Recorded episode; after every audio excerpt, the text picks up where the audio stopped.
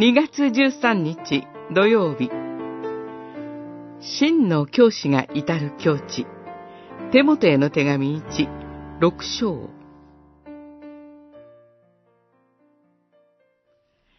信心は満ち足りることを知る者には大きな利得の道です。なぜならば、私たちは何も持たずに世に生まれ、世を去るときは何も持っていくことができないからです。六章、六節、七節。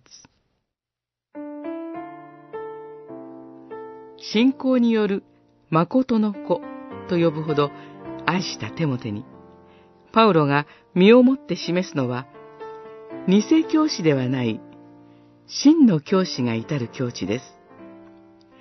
かつて彼は迫害されて監獄に収監された際に、その境遇に満足することを習い覚えました。フィリピの信徒への手紙、4章11節今や人生の最後を見据えて、パウロは自身を呼ぶとコヘレトに重ねています。私は裸で母の体を出た。裸でそこに帰ろう、と、自らの魂に呼びかけて、主は与え、主は奪う、主の皆は褒めたたえられよ、と天を仰ぎます。呼ぶ記、一章二十一節。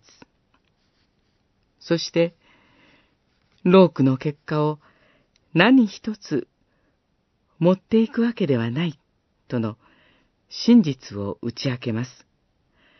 コヘレトの言葉五章十四節同じ教師の道を志すテモテに、老練な教師は努力が報われるとは語りません。自分の働きの実りを見ることも、刈り取ることもない。一切は空であると語るのです。主から与えられた命も、飯も、働きも、すべてを主にお返しする。しもべとしての分に徹して、それに満足する。これこそ大きな利得である。そう遺言するのです。この信心の境地を、神の恵みと呼ばずして何としましょう。